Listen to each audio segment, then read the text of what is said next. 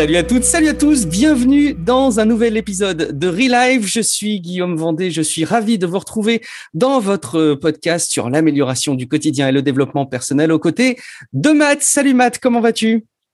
Salut, salut. Écoute, j'ai ceux qui sont en vidéo, qui nous voient sur Patreon présentement, j'essaie de copier ton setup de lumière en arrière, mais c'est pas, si beau, mais euh, salut, salut à toi. Salut à tous les auditeurs, effectivement. Bonjour. Salut et effectivement euh, merci si vous prenez le temps de nous regarder aussi en vidéo puisque les personnes qui nous soutiennent sur Patreon car oui nous avons une page Patreon euh, euh peuvent euh, assister aux vidéos bah, dès qu'elles sont diffusées en même temps que les épisodes. Et puis bah, si vous voulez les regarder malgré tout ces vidéos si vous y tenez absolument on les met à disposition quelques temps après sur la chaîne YouTube. Merci beaucoup de votre fidélité merci beaucoup pour vos retours pour le la centième épisode avec Pierre Journel. Euh, Matt, c'est bon, tu tu es tu t'es remis de la centième. Euh, t'as pas trop une gueule de bois avec la fête qu'on a qu'on a faite euh, à cette occasion? Eh non non, j'ai pas j'ai pas la gueule de bois. Euh, non, vraiment content. C'était émouvant de. Tu sais quand tu y mm. réfléchis quand même, ça fait beaucoup beaucoup d'épisodes qu'on fait, mm. euh, puis d'arriver aux trois chiffres. Tu sais, je l'ai déjà dit, hein, je, pense dans un autre dans une autre tribune. non, j'étais content, j'étais content. Puis quand je, je, je fais la, la rétrospective de tout ça, je suis fier. Je suis fier. Il y a de quoi être fier d'avoir fait une centaine d'épisodes. Puis en plus sur la thématique de d'apprendre des choses, de vous de vous partager des éléments. Euh, non, je suis très très fier. Ouais, effectivement.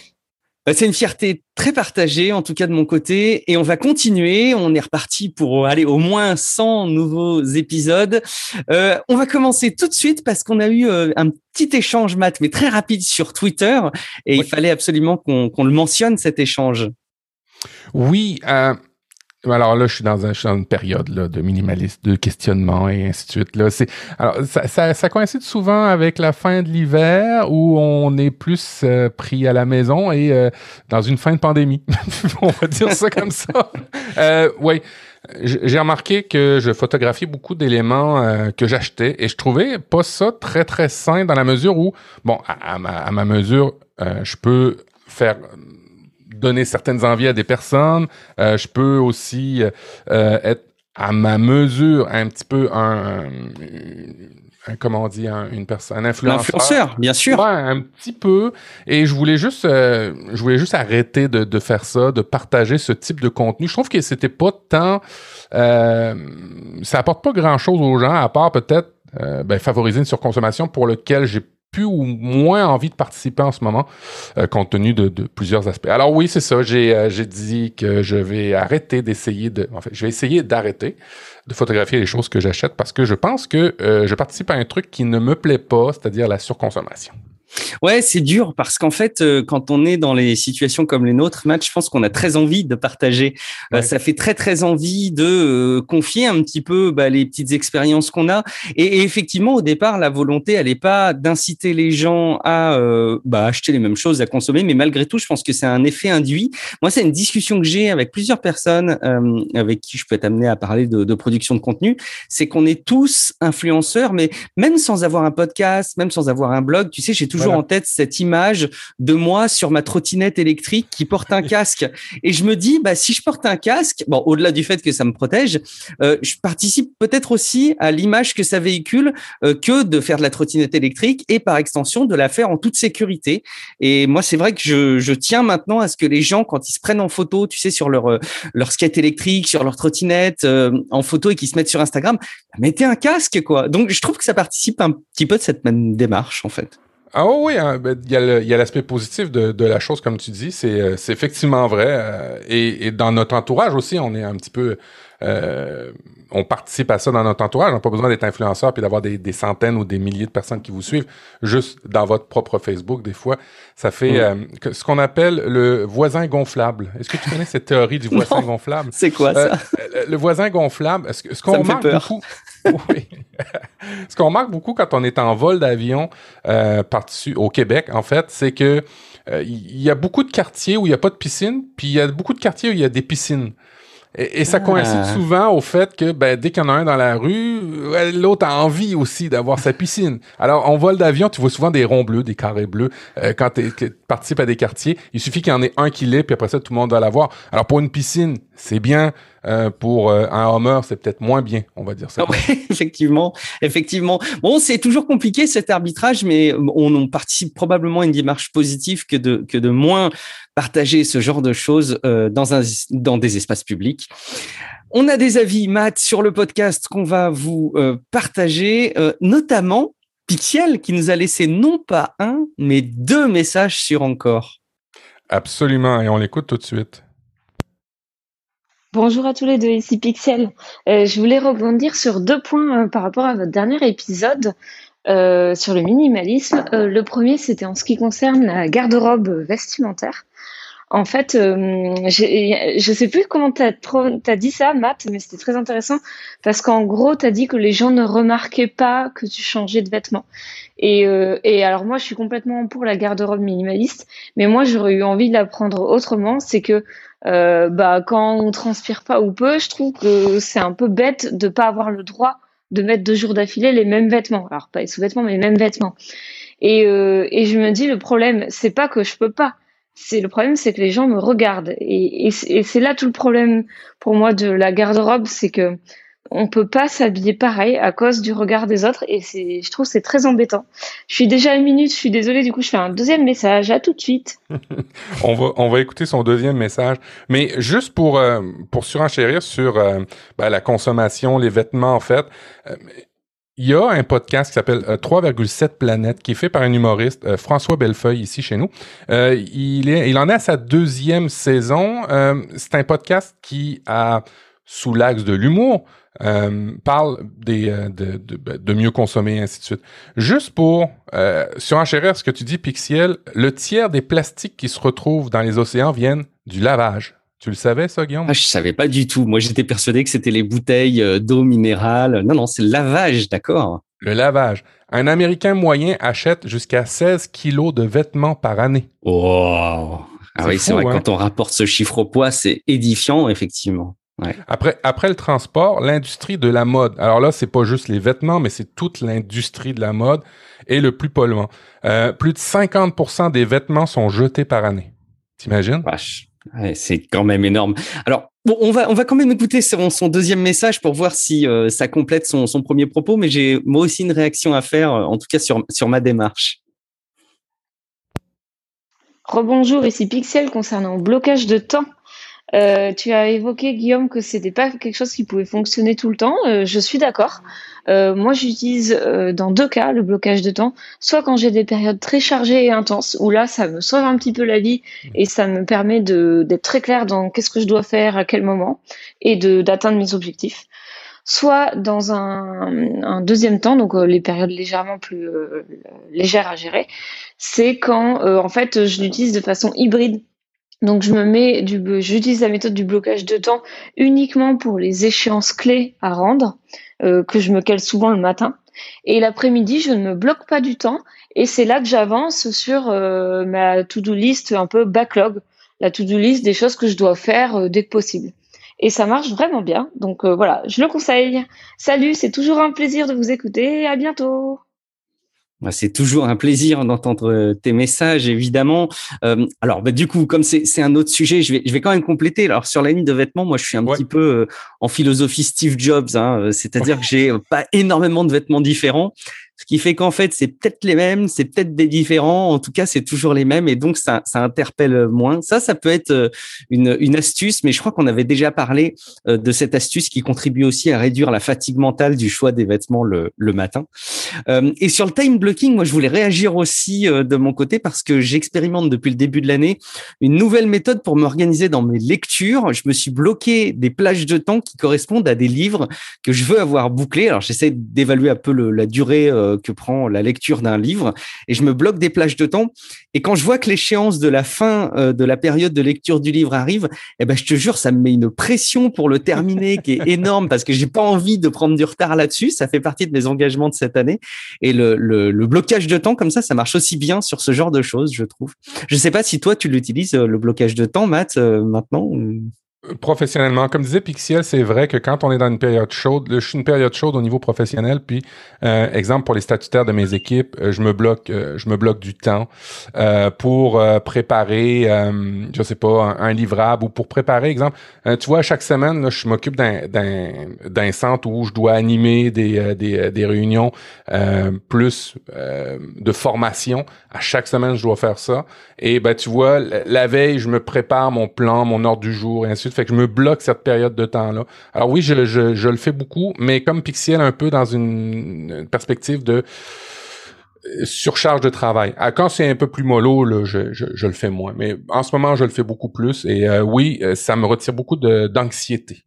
Ça peut avoir un côté anxiogène hein, quand on le fait tout le temps, je trouve. Mais bon.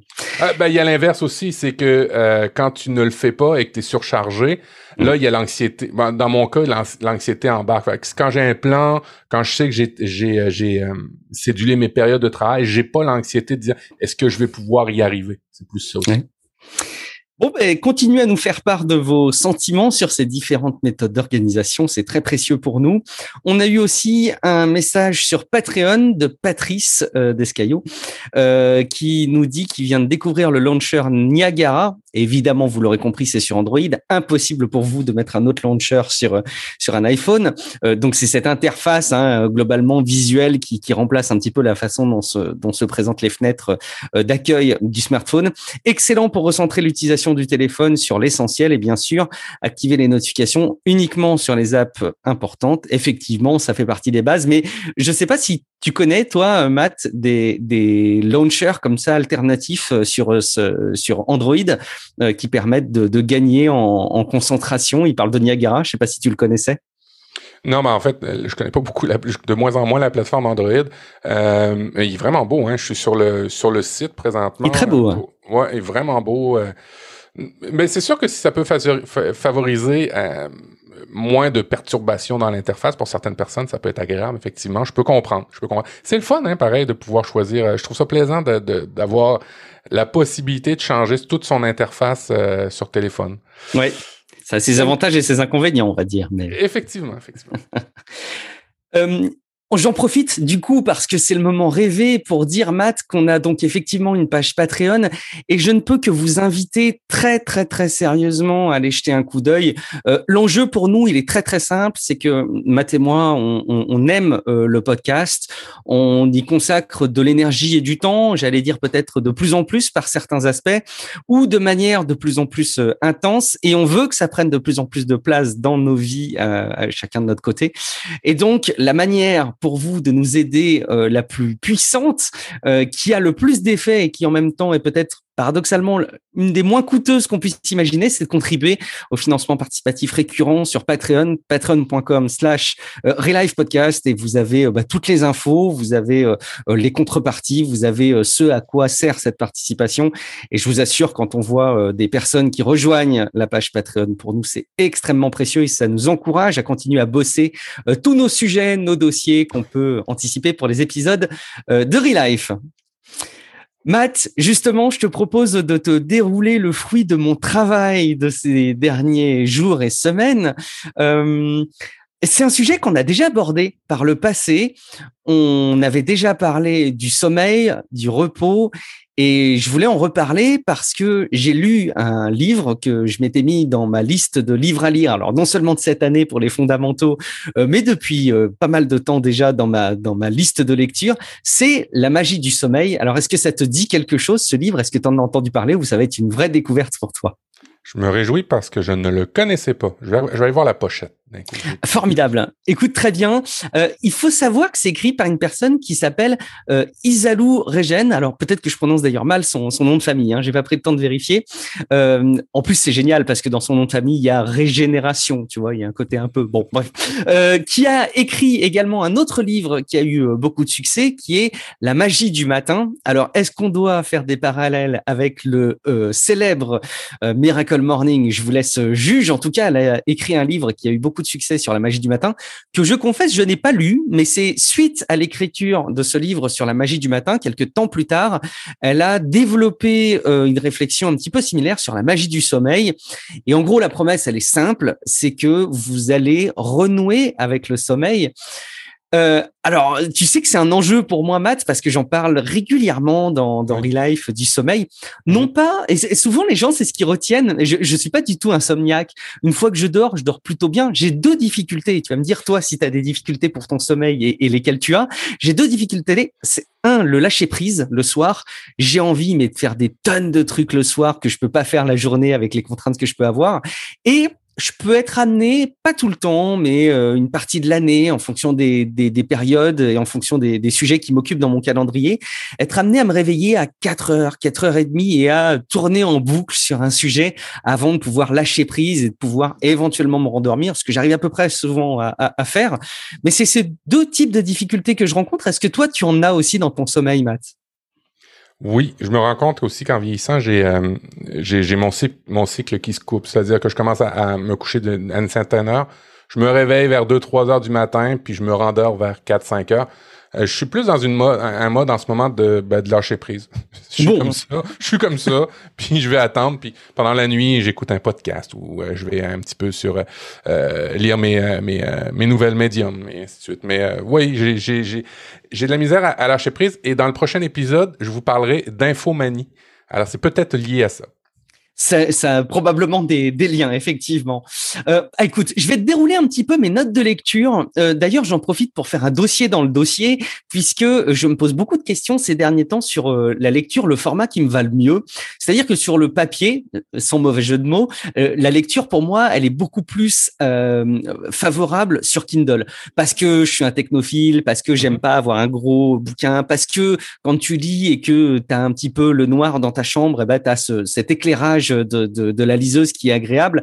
Euh, tu as la mise en page que tu peux ajuster et en même temps, je trouve que le fait de lire sur papier a aussi ses vertus pour moi et j'ai du mal à faire un arbitrage entre les deux. Alors au final, quand même, j'arrive à trancher en faveur des Kindle, notamment par cette fonctionnalité extraordinaire qui est celle des notes. C'est-à-dire que, ah je te l'apprends pas à toi évidemment, mais on peut surligner des passages de ce qu'on lit et euh, saisir nos notes euh, et exporter à la fin de la lecture du livre euh, bah, la totalité des notes. On les reçoit par mail.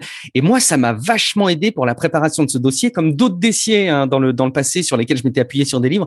Là, je me suis rendu compte à quel point c'était puissant. Avec quand même un petit bémol, c'est que je sais pas si tu t'en rends compte aussi, mais il y a plein de Kindle et de livres numériques sur lesquels il y a des soucis de mise en page et même des coquilles dans la relecture.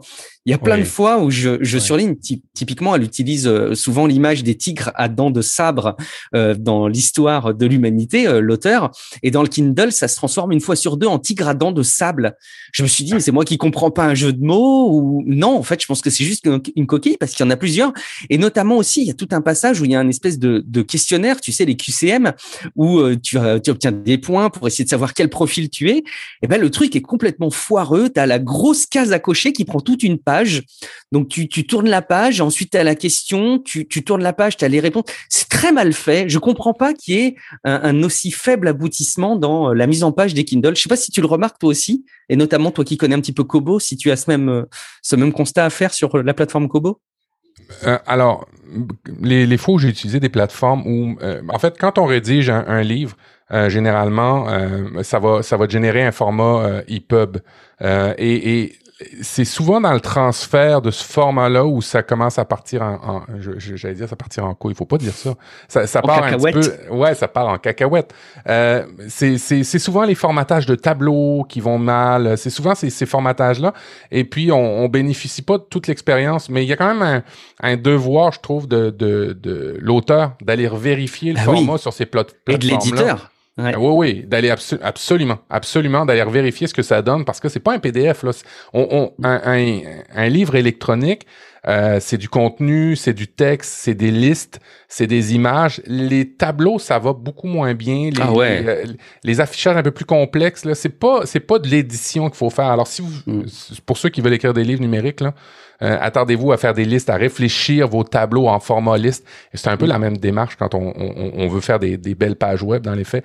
Et oui, mm. euh, il y, a, plusieurs problèmes par rapport à ça. Mais par contre, et, euh, je vais le mettre dans les notes de l'émission, il y a un secret épouvantable quand on est sur Kindle et qu'on est dans l'écosystème d'Amazon pour lire des livres.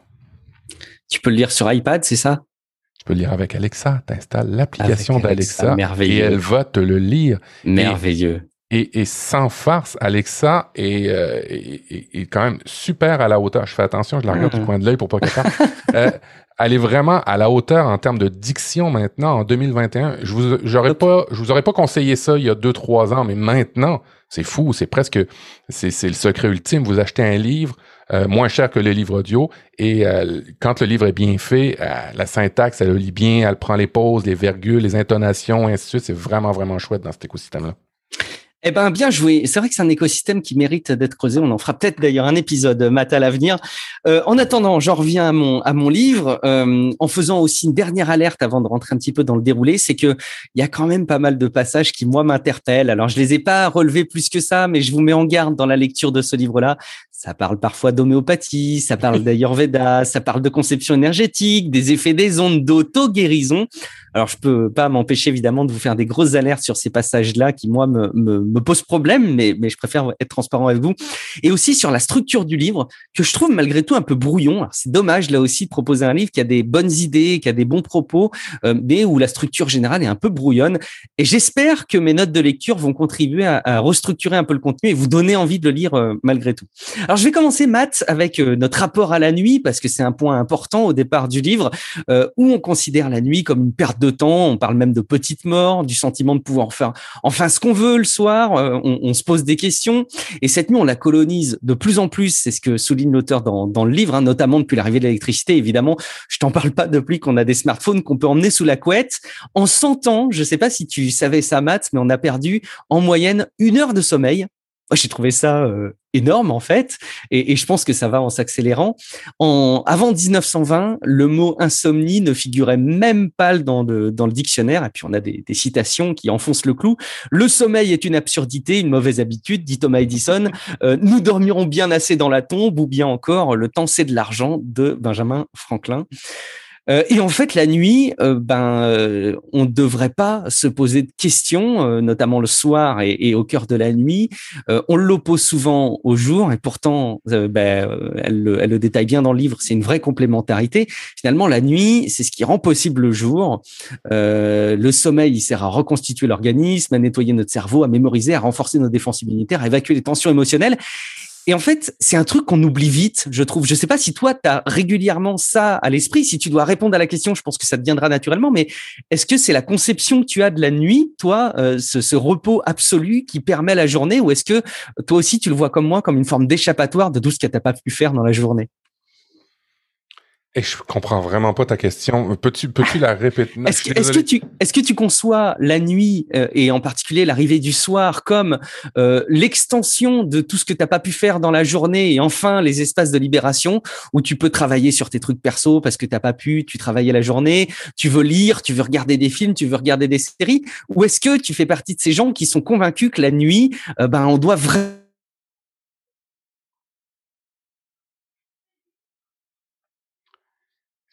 qui pose problème. C'est des personnes dans la première situation, mais euh, oui, ce qui pose problème beaucoup dans ta dans ton explication, c'est que j'ai perdu la moitié à cause d'une coupure internet. Alors, euh, euh, je vois que j'ai des alertes en plus. Je suis navré. je suis désolé de, de, de, Et, Moi, et, je... et je pense que c'est mon ordi parce que j'ai GarageBand qui a lâché aussi. Donc je le relance. J'espère que j'en ai pas trop perdu. Bon, on a le backup sur Zoom. Je suis désolé. C'est ça. Hop. Euh... Ça prend une musique d'ascenseur en ce moment. Voilà, exactement. Du, du coup, est-ce que je te repose la question en espérant que tu l'entendes en entier ou pas? Oui, oui, vas-y, vas-y, continue. Comment tu conçois la nuit, Matt? Est-ce que tu conçois la nuit comme étant euh, euh, vraiment cet espace de, de, de, ressources où on se repose pour que la journée se passe bien? Ou est-ce que tu vois ça comme un espace supplémentaire de la journée où tu peux faire plein de choses que tu n'as pas eu le temps de faire dans la journée? Ça dépend des, des, périodes de la saison. Je te dirais que euh, j'irais plus sur une période euh, nécessaire pour que la journée euh, du lendemain se passe bien.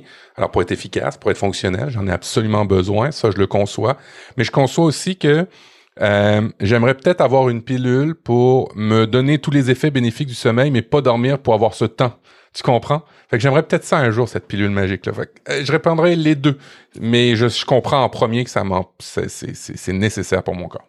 La façon dont c'est écrit dans le livre est très convaincante et, et, moi achève de me convaincre sur le fait que jusque-là, je voyais le soir comme étant encore une fois cet espace de productivité et je me rends compte qu'au global, c'est pas très très bon. Euh, D'ailleurs, la conception qu'on a euh, de, de, de, la différence entre le jour et la nuit, elle est très différente selon les cultures. Euh, dans les cultures tibétaines, c'est presque l'inverse. Euh, nous, on associe le réel à l'état de veille et l'imaginaire plutôt à l'état de rêve. Tu sais que les, les Tibétains, ils considèrent plutôt l'inverse euh, et considère même qu'on a un ego qui est trop présent euh, la journée, que nos sens sont trop utilisés euh, et que ça brouille la vision primordiale de toute réalité. Donc bon, il y a un peu d'ésotérisme là-dedans, mais j'aime bien malgré tout la poésie que ça inspire.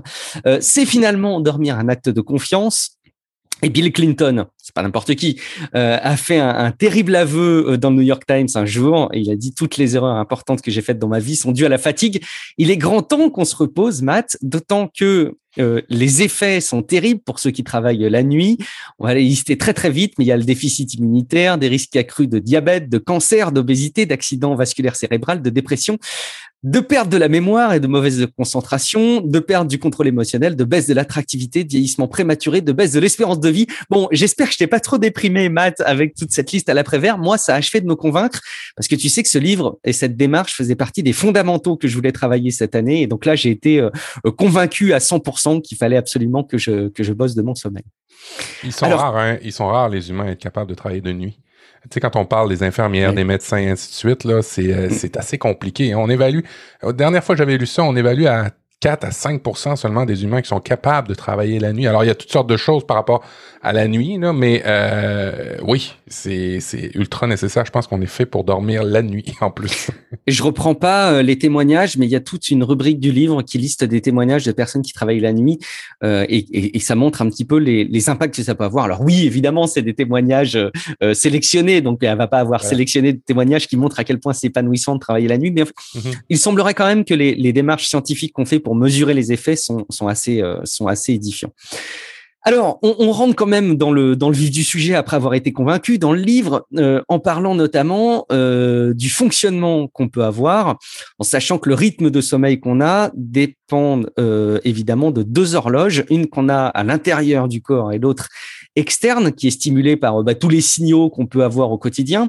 En interne, on a la température du corps qui, euh, alors, est une conséquence de notre sommeil, mais qui peut être aussi un élément qui euh, euh permet justement à notre corps de mesurer euh, euh, à quel moment on est.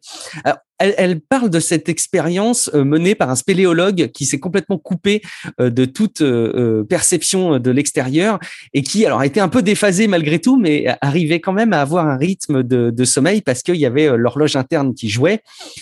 L'horloge externe, évidemment, elle est hyper importante aussi et on a notamment ce chiffre qui montre, je, je, suis étonné, je me suis mis à leur place, ça doit être difficile, 83% des aveugles qui disent présenter au moins un problème de sommeil notamment des, réveils nocturnes. On imagine que ça aide pas à, réguler un petit peu le, rythme de le rythme de sommeil. Et euh, alors je sais pas si tu avais ça en tête. Moi je me disais bon allez euh, le sommeil en retard euh, ça, ça se rattrape. Il suffit de dormir un peu plus, un peu moins d'autres moments. On est fatigué, on rattrape un peu plus. Alors, a priori euh, le sommeil en retard ne se rattrape pas. Il faut juste suivre le rythme de manière optimale.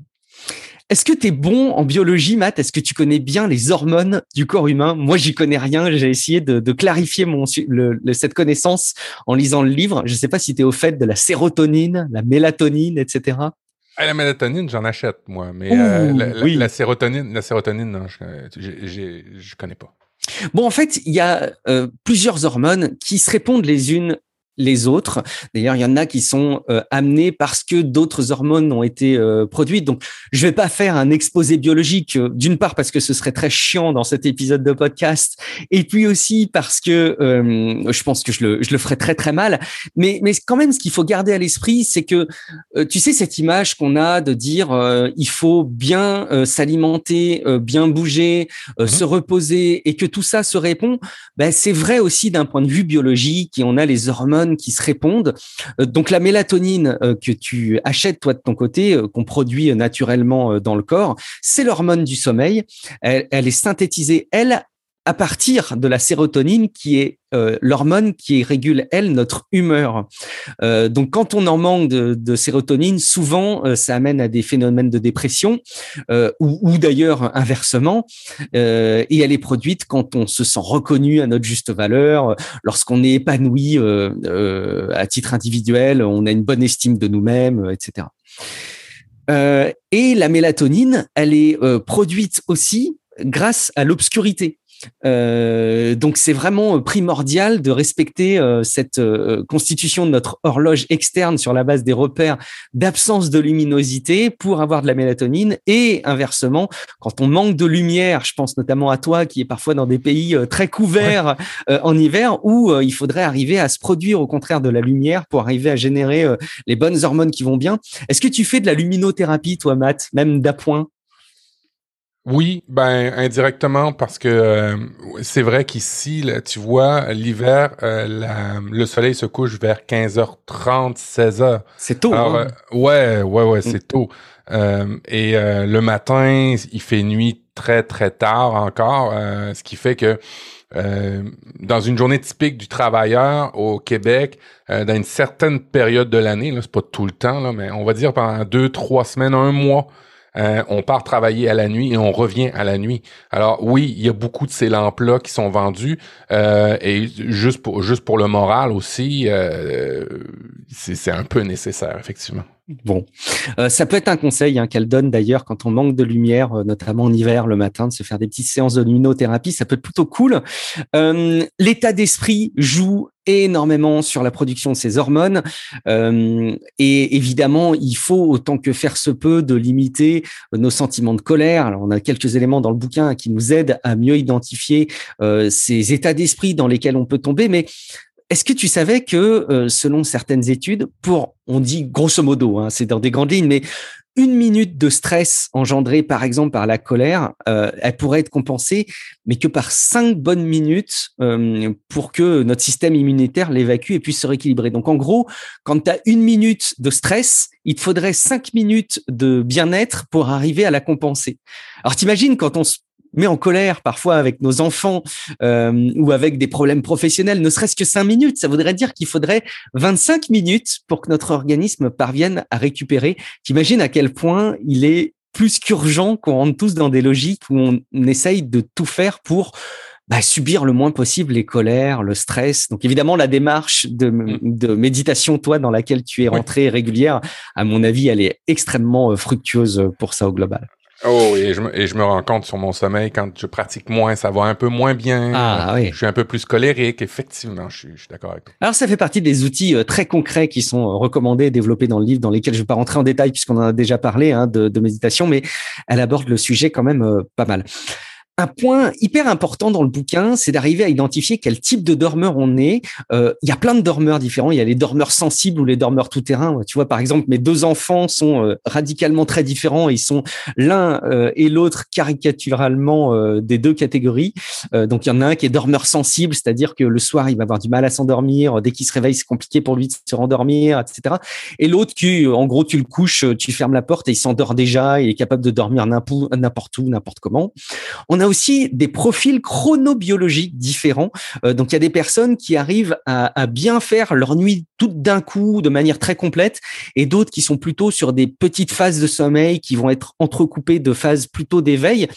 Euh, il semblerait, il n'y a rien de prouvé là-dessus, hein, mais il semblerait que euh, ça ait un intérêt sur le plan évolutionniste au niveau de la société. Ah oui, c'est intéressant d'avoir des, des êtres humains qui sont capables de dormir longtemps et d'autres qui soient capables d'être plutôt éveillés à différents moments, bah pour la sécurité du groupe, hein, pour éviter de se faire euh, attaquer en pleine nuit et puis pour euh, maximiser les efforts de chasse.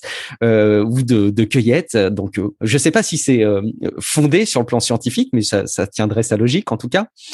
et puis, il y a aussi plusieurs types d'insomnie. donc, il y a les insomnies d'endormissement pour ceux qui n'arrivent pas bien à s'endormir, les insomnies psychophysiologiques, les insomnies du petit matin. Donc, tu vois, il y a tous ces profils de dormeurs, tous ces profils de chronobiologie pour l'endormissement et tous ces profils d'insomnie qui font qu'en gros, euh, le livre arrive à détailler tous les profils qu'on peut avoir pour deux vertus. Un, casser des idées préconçues qui est de dire, bah, il suffit de dormir 8 heures et vous êtes bien, c'est l'objectif. Bah non, en fait, c'est peut-être pas si simple. Euh, et puis aussi pour arriver à savoir comment mieux bosser son sommeil et arriver à peut-être corriger les choses pour obtenir à avoir euh, cet état d'équilibre et cette satisfaction. Et donc, on en arrive à des actions hyper concrètes.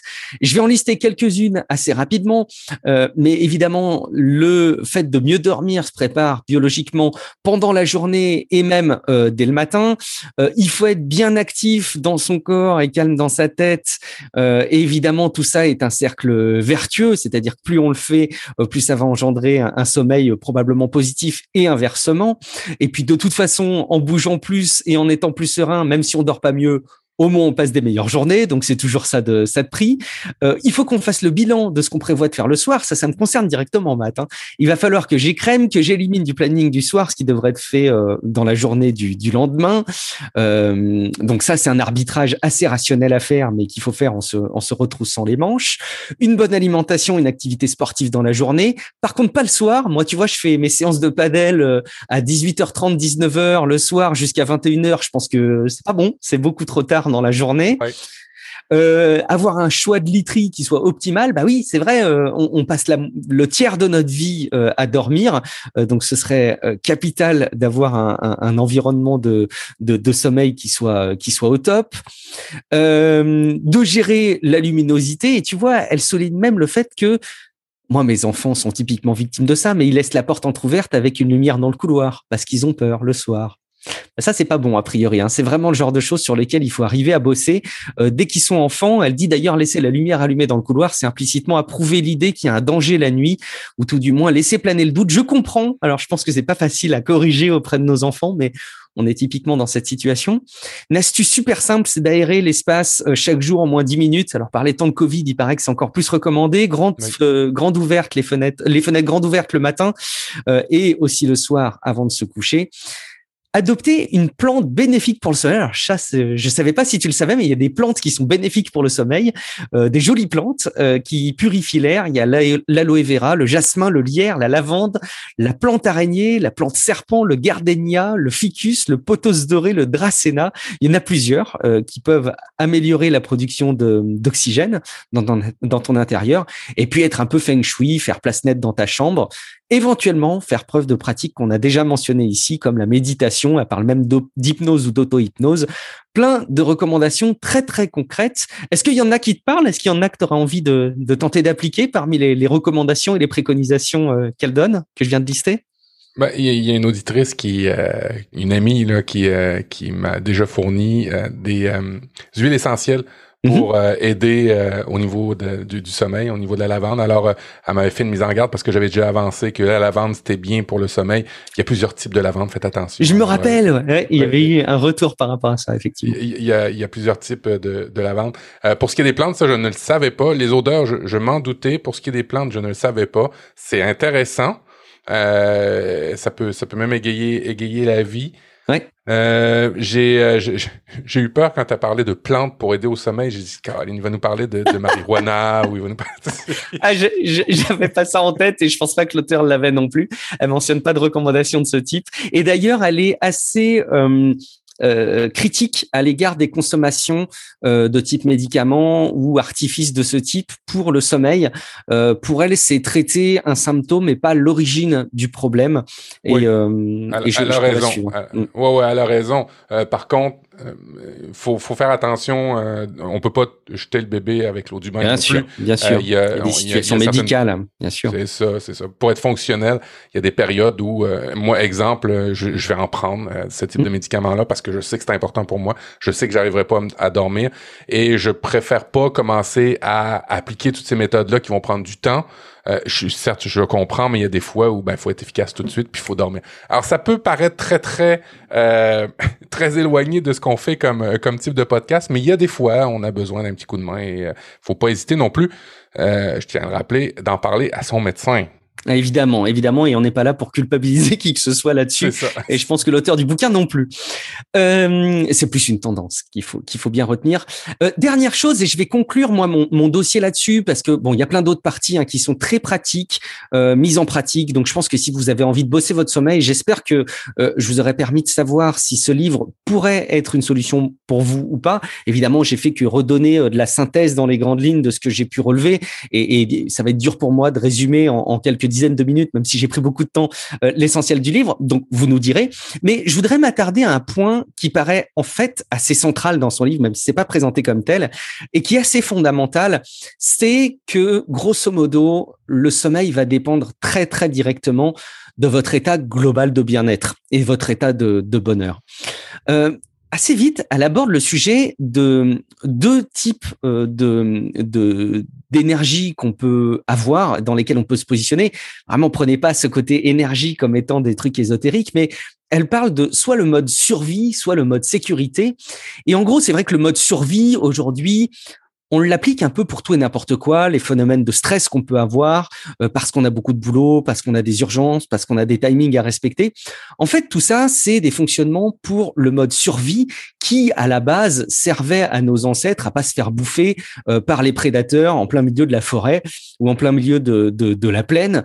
Euh, évidemment, ça pouvait avoir son utilité que d'avoir peur et donc de se créer des modes survie. Sauf qu'aujourd'hui, ces modes survie, ils sont euh, mis en application pour des trucs qui n'ont absolument aucun enjeu vital euh, et on est beaucoup trop souvent en mode survie et très très très souvent c'est ça qui amène notre corps à pas être apte à bien gérer le sommeil. En fait, il faut chercher à avoir plutôt le mode sécurité et le mode sécurité on l'a en se posant des grandes questions qu'elle aide à se poser dans le dans le bouquin euh, notamment arriver à ne pas être dans une spirale négative. Faut pas se dire en permanence, tu vois, j'y peux rien, ça me dépasse, je peux rien changer, euh, mais plutôt se mettre dans une forme de méthode Coué, mais aussi d'état psychologique positif qui est plutôt de l'ordre je suis maître de ma vie, je vais y arriver, je décide, je vais tout faire pour, je me sens capable d'y arriver.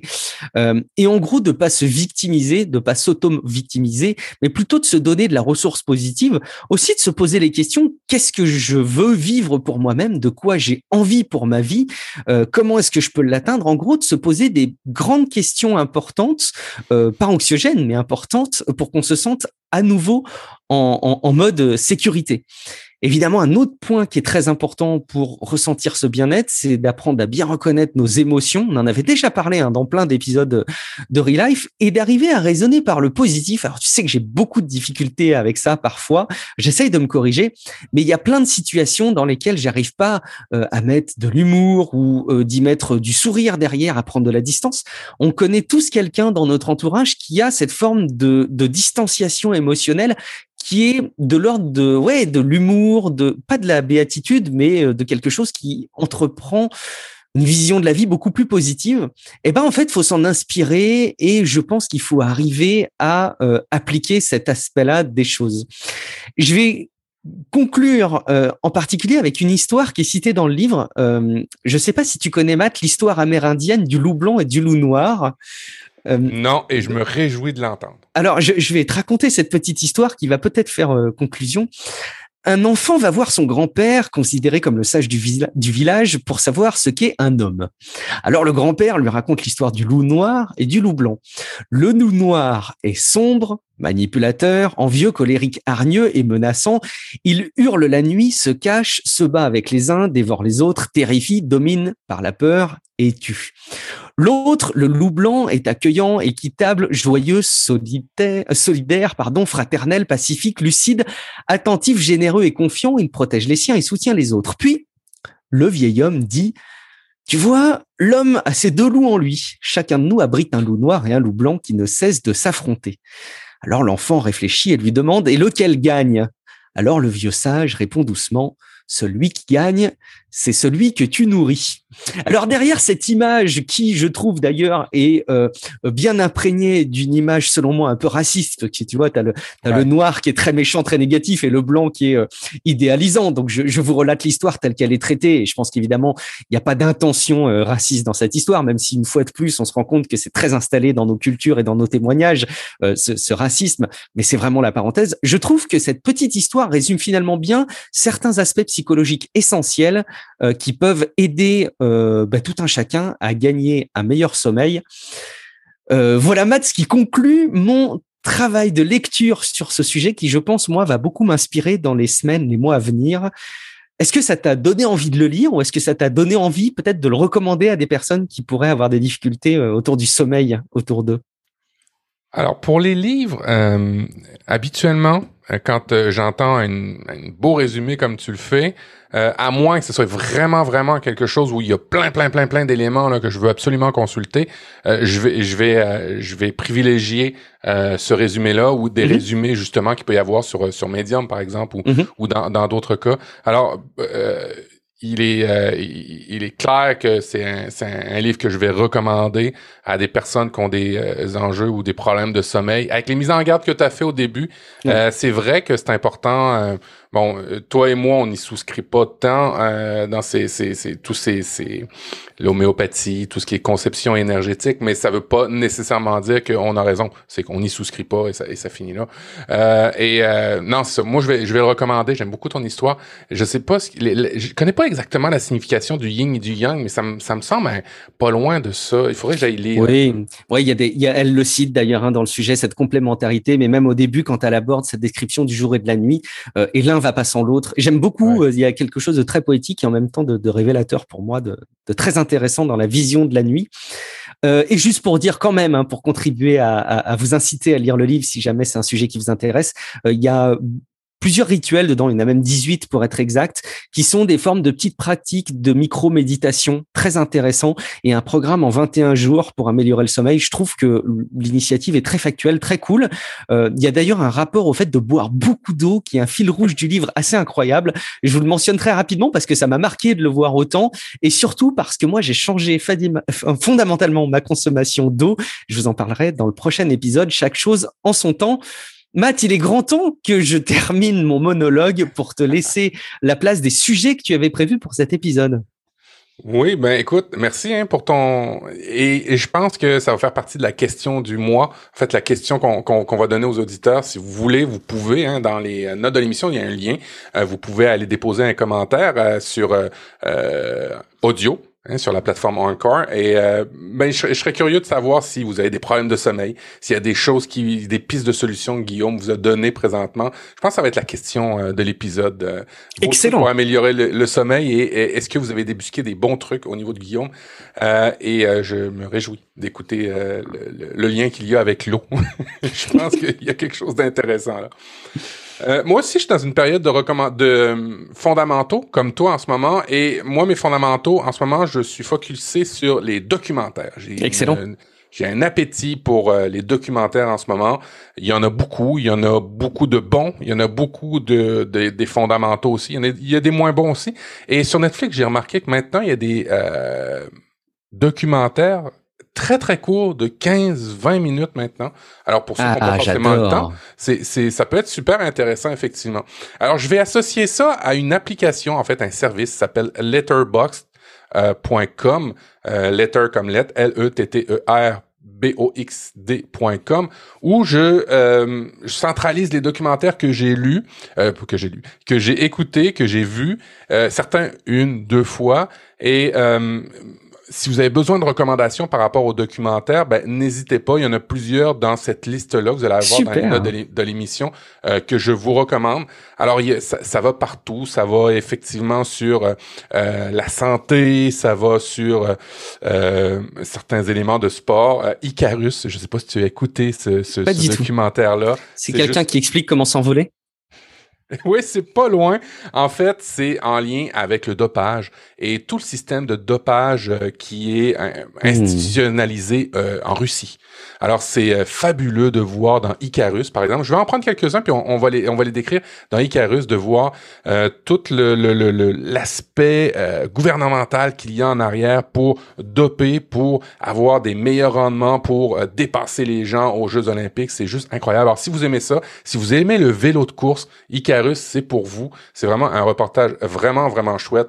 Euh, sinon, dans les autres reportages que, que je vous recommanderais ce mois-ci, euh, Kiss the Ground, euh, un reportage qui est vraiment intéressant, qui, enfin, un reportage, je dirais, qui offre une solution aux problèmes climatiques, aux problèmes qui pourrait avoir, qui va y avoir euh, au niveau de la, de la, planète. Alors Kiss the Ground euh, qui nous explique ce qu'on que la solution est sur la Terre, euh, que la solution est dans la Terre et que on a on a des choses à portée de main qu'on pourrait déjà utiliser pour ben, évacuer le CO2 par exemple. Alors Kiss the Ground vraiment vraiment chouette comme comme documentaire. Et le dernier qui m'a bien fait rire, mais en même temps avec une petite touche de moi, j'avais pas vu ça sous cet angle-là. Euh, behind the curve, euh, euh, c'est sur les platistes. Tu sais qu'il y, a des gens qui mhm. pensent que la, que la Terre est plate. Et ce qui ce qui est très drôle quand on, on suit les platistes, c'est qu'on se rend compte que à travers les platistes, ben il y a des il y a des vents coureurs, ok? Ça je le savais pas. Je, je pensais que les platistes, un platiste, une personne qui pensait que la planète est plate, ben ils sont tous pareils. Non non non non, que nenni que nenni. Mhm. Certains pensent qu'il y a un dôme. Alors, dans les platistes, tu as ceux qui pensent qu'il y a un dôme. Euh, dans les platistes, il y a ceux qui pensent qu'il y a un grand mur au bout. Et, et, ceux qui pensent qu'il y a le dôme et ceux qui pensent qu'il y a le mur au bout, ben, c'est pas tout le temps le, même groupe. Et à, l'intérieur de ce documentaire-là, c'est très drôle parce qu'il y a une convention de, de, de, scientifiques, j'allais dire de vrais scientifiques, ah, je vais me permettre, de vrais scientifiques qui est à côté. et, et parmi le, le, vrai scientifique, il y en a un qui, qui est plus en, en mode euh, bienveillance d'expliquer pourquoi ça existe maintenant des platistes alors que c'était commun pour tout le monde que la Terre était ronde, puis que maintenant euh, il, a, il, commence à avoir des fake news. Il, commence, il y a des fake news, il y a des gens qui ont des croyances. Et, et pourquoi il y a ces gens qui ont des croyances? Et ce scientifique-là commence même à émettre des solutions de pont. Et ça, c'est très rare, je trouve, euh, quand on parle de, de, fake news, quand on parle de platistes, on a tendance à rire de ces gens-là. Et dans le reportage euh, Behind the Curve, on se rend compte qu'il y a peut-être des pistes de solutions pour amener euh, les gens, euh, peut-être pas dans, c'est peut-être prétentieux de dire dans le droit chemin, mais amener la discussion avec des gens qui ont des croyances qui vous apparaissent farfelues. Ben, ils sont pas stupides, c'est pas des gens qu'il faut mettre de côté. faut absolument essayer de, de, de, de tisser des ponts. Alors, je vous, je vous, en, je vous en suggère trois parmi ma sélection. Je vais l'alimenter euh, la note, euh, le, lien sera dans les notes de l'émission, mais je pense que ces trois-là, c'est des trois intéressants au niveau de, de, des reportages à écouter. Évidemment, il y en a un peu dans d'autres. Il y en a qu'on a parlé à l'émission, hein, comme euh, ben, euh, euh, Brené Brown. Vous avez, vous vous rappelez, on avait fait un épisode sur Brené Brown. On avait fait un épisode Game sur Changers. Game, Changers, exactement. il y a un, un, épisode qui est intéressant. Je ne sais pas si vous allez avec un bon VPN au Québec, vous devriez pouvoir le voir. Troller les trolls euh, où euh, là on parle des trolls sur Internet. Alors, vous voyez, ça, ça va à, partir de ça, ça, touche un peu toutes les strates.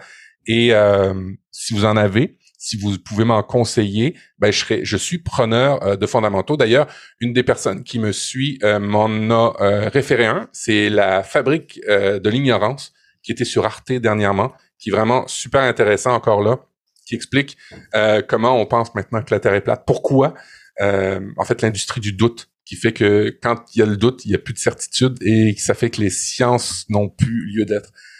Bref, tout ça, c'est dans un service qui s'appelle Letterboxd. Euh, J'ai toujours euh, de la difficulté à retrouver euh, des choses qui sont intéressantes. L'algorithme de Netflix ou les algorithmes de ces plateformes-là n'est pas satisfaisant pour moi.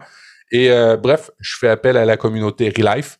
Euh, ben, si vous avez des, des, des, des beaux documentaires, euh, vous pouvez peut-être même les partager dans les dans le répondeur de Relife. N'hésitez pas à partager ça et n'hésitez pas aussi à partager vos listes euh, sur euh, ces euh, genres de plateformes-là. Il y a IMDB, il y en a plusieurs hein, plateformes qui, qui permettent de faire ça. Track TV pour ceux qui sont plus dans cet écosystème-là, vous, vous pouvez partager.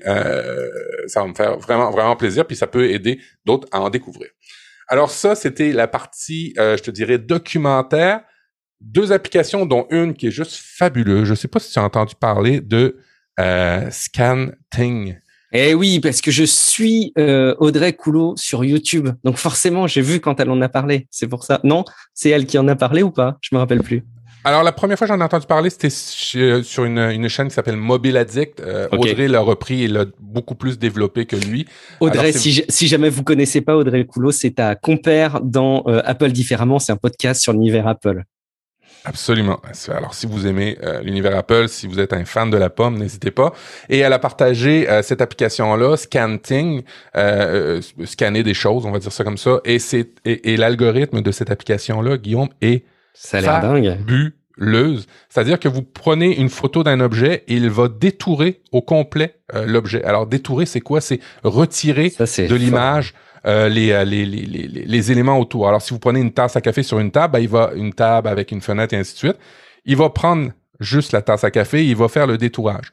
Une tasse à café, c'est peut-être pas le bon exemple, mais des fois, quand vous avez besoin pour un document, pour vos enfants, pour un document de recherche, ainsi de suite, de prendre une photo mmh. d'un élément et de détourer, euh, ça va bien. Il y a un autre avantage aussi sur Scanting, c'est euh, de euh, faire scanner les textes. Scanner les textes et le mettre dans ton presse-papier, dans ton copier-coller de, ton téléphone, si tu l'as. Alors, je sais pas si ça existe sur Android, mais en tous les cas, pour iPhone, elle existe et courez là-dessus parce que c'est une des rares applications qui est vraiment chouette et qui n'est pas sous un mode d'abonnement, Guillaume, mais ça existe encore. Ouais, bah, euh, ça devient un argument pour moi quand un développeur propose son application en achat euh, en une fois. Même si là, tu vois, alors je vois qu'elle est à 10 euros chez nous, 9,99.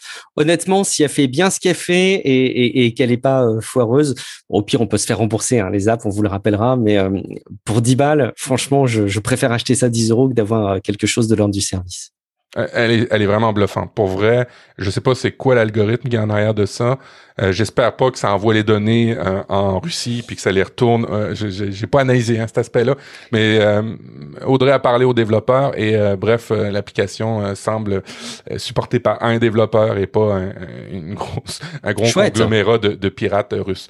et puis la dernière, si vous êtes un, dans l'écosystème Apple, j'ai beaucoup d'applications. Alors sur Mac, pour faire la petite histoire, si vous êtes sur Mac, vous avez sans doute le moyen de télécharger des applications dans le Mac App Store, mais ils sont pas toutes sur le Mac App Store. Il y a des applications qui sont des fois en dehors et ça devient difficile à suivre les mises à jour de toutes ces applications-là. Alors moi, je vous propose Mac Updater euh, qui coûte 15 euh, dollars, mais qui est une version gratuite qui fonctionne très très bien. Euh, et cette application-là, qu'est-ce qu'elle fait? C'est qu'elle scanne votre ordinateur et elle va trouver toutes les mises à jour de toutes les applications qui sont pas en lien avec l'App Store. Alors, ça peut être super intéressant si vous voulez garder un ordinateur sécuritaire, si vous voulez garder un ordinateur avec des applications à jour, avec les dernières nouveautés, les dernières fonctionnalités. Ben, c'est le fun, c'est plaisant d'avoir euh, le moyen de trouver à un seul endroit, et ça fait sauver du temps, effectivement, à un seul endroit, toutes les mises à jour pour toutes les applications sur votre poste.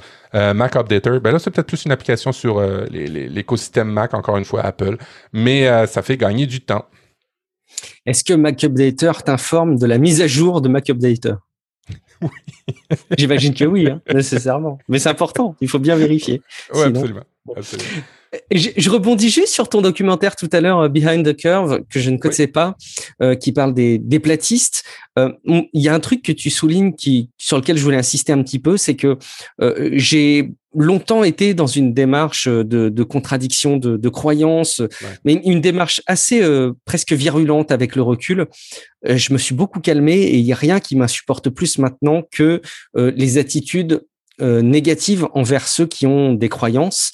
Deux choses que ça m'évoque. D'une part, il y, a, un cours que j'avais suivi sur YouTube sur euh, l'astronomie qui était captivant, euh, qui faisait dans les premières heures un rappel des différentes mythologies autour de l'univers, mais de l'espace humain. Donc, il y avait la mythologie à l'époque gréco-romaine, il y avait pour les Égyptiens, etc.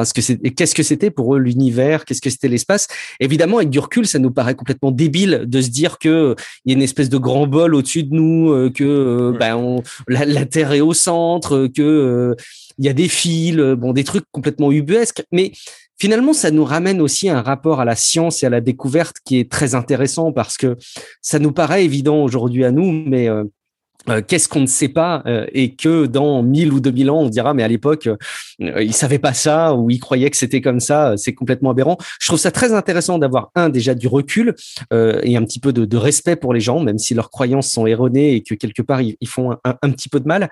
Et je sais pas si on avait parlé, Matt, dans Relive, de l'entretien épistémique, qui, moi, est une solution qui m'aide énormément par rapport à ça. et je crois pas qu'on en ait parlé. Donc, du coup, je me dis que ça peut être un excellent dossier qu'il faudrait qu'on fasse avec un, un expert du sujet, mais c'est en gros une méthode de discussion avec les personnes qui ont des croyances. Euh, je trouve ça hyper intéressant. Il faudra qu'on développe ça si on peut. Matt, on a. je l'ajoute dans nos futurs épisodes. t'as, as tellement le réflexe que je devrais avoir. Plutôt que de dire ça, je devrais faire ça. Merci d'y penser. Euh, allez, un petit élément euh, d'inspiration pour euh, terminer cette, cet épisode. Je suis tombé sur un article qu'on mettra dans les, dans les notes de l'épisode en lien. c'est un article de la rubrique Pixel pour Le Monde, le, le journal, où une psychologue a pris la parole sur les usages du numérique, euh, notamment pour les enfants. Euh, je te lis le titre, Usage du numérique, la question du temps d'écran, c'est le degré zéro de l'analyse. Et longtemps, moi, je me suis posé euh, la question en temps d'écran, notamment pour mes enfants, et même la manière dont sont gérés nos systèmes d'exploitation, iOS, Android, maintenant, nous calculent notre temps d'écran. Alors oui, c'est une donnée qui est intéressante, mais en fait, c'est tellement plus complexe que ça, et c'est tellement culpabilisant par certains aspects que de raisonner uniquement en temps passer sur les écrans. Euh, je vous invite à lire l'article euh, et, et, à remettre un peu en perspective ces, ces informations. Euh, il est plus que jamais temps qu'on se pose les bonnes questions. Matt, toi aussi, tu avais un élément d'inspiration. Oui, j'ai deux, j'ai, un élément d'inspiration. Je vous ai parlé euh, précédemment de, d'un podcast 3,7 planètes euh, de, d'un humoriste par chez nous euh, où on parlait de, d'éléments d'écologie. Je vous ai expliqué, euh, je vous ai amené des chiffres rapidement. en fait, c'est le podcast de François Bellefeuille et je vous ai amené des chiffres quand Guillaume on parlait lui et moi de, de, des vêtements. Ben là, je l'ai pris dans une application euh, de Radio-Canada. Radio-Canada, c'est quoi? C'est la chaîne publique canadienne. Euh, alors, euh, c'est en français et en anglais. et la version Radio-Canada a développé une application qui s'appelle Audio. O-H-D-I-O. c'est mignon. et là-dedans, elle met des podcasts. Le problème que j'ai avec ça, euh, ben c'est le suivant, c'est mmh. que ben ils sont pas dans tous les autres, dans toutes les autres plateformes. Ils sont juste dans cette plateforme-là. Je remarque de plus en plus euh, le fait d'avoir des podcasts privatifs. J'ai dernièrement essayé euh, la version Audible des, des ou l'abonnement Audible qui permet un accès à des podcasts aussi privatifs. J'ai essayé aussi Spotify qui permet à l'accès à des podcasts privatifs. C'est pas un élément d'inspiration, c'est plus un coup de gueule où je me rends compte que ben, quand on, on, veut avoir du bon contenu maintenant, non, je m'avance, je dis pas, je vais me reprendre. Quand on veut avoir d'autres contenus, ben, il faut connaître la bonne application et je trouve ça un petit peu un frein pour l'univers du podcast. Alors j'aime moins ça. Euh, J'avais pas d'opinion par rapport à, à, ça. Il fut un temps, mais maintenant j'expérimente ça et, et j'aime moins. Alors si vous pouvez la télécharger en dehors de la en dehors du Canada, je vous la recommande quand même cette application là audio parce qu'il y a des, des sacrés bons podcasts. Euh, il y a notamment des podcasts euh, pour enfants. Alors, euh, ça, c'est ça c'est chouette euh, d'écouter des podcasts euh, en auto avec des enfants. j'ai expérimenté ça et ils sont conquis. Peut-être qu'ils sont avec moi au niveau de... ils, ont les mêmes goûts que moi ou peut-être qu'ils veulent faire plaisir à leur père et qu'ils décident d'écouter des podcasts. C'est beau. c'est bien. Mais bref, Audio est une belle application, malheureusement, ben, elle est pas ouverte. Les, podcasts qui sont dedans ne sont pas ouverts à l'écosystème des podcasts et ça me rend un petit peu malheureux. Euh, comme je vous l'ai dit, il y a, d'autres plateformes qui font ça aussi et je trouve ça un petit peu triste. Alors, euh, voilà, c'était un peu mon coup de gueule au niveau des, des podcasts. Et notre mode de consommation de la vidéo n'aide pas, hein, puisqu'on cautionne finalement ce parcours-là en ayant une plateforme comme Netflix, une plateforme comme Disney+, une plateforme comme un autre fournisseur de contenu, euh, qui font que, en gros, ça cautionne hein, le fait qu'on passe par des plateformes, donc ça, ça va pas aller en s'arrangeant, j'imagine. Non, effectivement. Euh, au niveau de, de l'inspiration, moi j'avais une citation de, du, de l'ami Bertrand Soulier. Alors merci Bertrand. Maintenant, euh, je vais piger dans toutes les citations que tu mets. tu, mets, souvent des citations sur Twitter maintenant. Alors je vais, je vais te les piquer, mais euh, je vais quand même te, décerner euh, la citation. Je vais en fait te nommer. La paternité du relais de la citation. Voilà, la paternité du relais de la citation. Bravo. Alors, euh, ça, ça, va comme suit. Le perfectionnisme empêche, empêche les gens d'achever leur travail et pire, il les empêche souvent de le commencer. Comme les perfectionnistes décident souvent d'avance que le produit final ne sera jamais satisfait, ils renoncent dès le départ à être créatifs. Elisabeth Gilbert. Ah, c'est tellement vrai et c'est tellement une démarche dans laquelle on s'installe facilement quand on veut se lancer dans quelque chose. Euh, et, heureusement qu'on parle maintenant de, produits minimum viables de manière générale dans la production, ça, ça aide beaucoup. D'itération aussi. Je suis très dans ce mode-là itératif, moi, avec les gens, où euh, sais, je, leur explique, écoute, euh, je, comprends que tu es, un spécialiste dans ton domaine, je travaille avec des gens d'un multi, de multi, de, de comment je dirais ça, de tout acabit, de, de, de tout, de toutes sphères différentes dans mon domaine de travail. Je suis avec des avocats, je suis avec euh, toutes sortes de, personnes, et je me rends compte qu'à chaque fois que je suis avec un spécialiste, euh, il y a un frein à la perfection et euh, quand je parle d'itération, on va en faire une première version. Quand je parle de termes de phase, phase 1, phase 1, on va le faire comme ça. Phase 2, tu vas l'améliorer. Phase... Quand j'utilise ce langage-là, ces analogies-là, ça passe beaucoup mieux. Alors peut-être ça peut vous donner aussi un truc pour vous. Euh, merci beaucoup, Matt. Euh, merci pour euh, l'identification de, de, cette, de cette citation euh, aussi. Euh, on va conclure cet épisode. on vous rappelle, évidemment, comme tu l'as dit tout à l'heure, qu'on est toujours très preneur de vos réponses à nos questions dans les épisodes. Alors, on les relaie pas toujours les réponses dans l'épisode qui suit, parce que vous savez qu'on a une méthode de production de, de plusieurs épisodes d'un coup, mais on les écoute quand même et on les relaie. donc, on compte sur vous pour répondre à la question de cet épisode. Quels sont vos trucs pour améliorer votre sommeil? D'ici là, on vous, invite très très fortement à vous abonner sur notre chaîne YouTube pour voir peut-être les épisodes. Alors peut-être pas quand ils sortent du coup en podcast parce qu'il y a trop de podcasts, c'est trop long à les savoir, mais il y a toujours un petit moment pour aller regarder notre petit enregistrement en vidéo sur YouTube. Euh, et puis, bien évidemment, si jamais vous n'avez pas encore envisagé le fait de le faire, même si le podcast reste et restera gratuit à tout le monde aussi longtemps qu'existeront les podcasts dans ce format-là, eh ben, vous avez la possibilité de nous soutenir financièrement avec la plateforme Patreon. C'est très peu pour vous à l'échelle euh, d'un épisode, à l'échelle du mois, à l'échelle même globalement de vos budgets de consommation mais pour nous, ça nous aide énormément dans la démarche qu'on entreprend de faire euh, ce podcast. Merci beaucoup de l'envisager. Matt, il est grand temps que tu nous rappelles où est-ce qu'on peut te joindre à titre individuel profduweb.com, p-r-o-f-d-u-w-e-b.com et je mets à jour tous mes liens. C'est euh, le, meilleur moyen, en fait, de me suivre. Merci Matt, moi c'est Guillaume Vendée, guillaumevendée.fr. Merci de votre fidélité, merci de partager Relife dans votre entourage, ça compte évidemment énormément pour nous. Et puis on se dit rendez-vous dans 15 jours pour un nouvel épisode de Relife. Ciao à toutes et à tous. Salut, ciao ciao.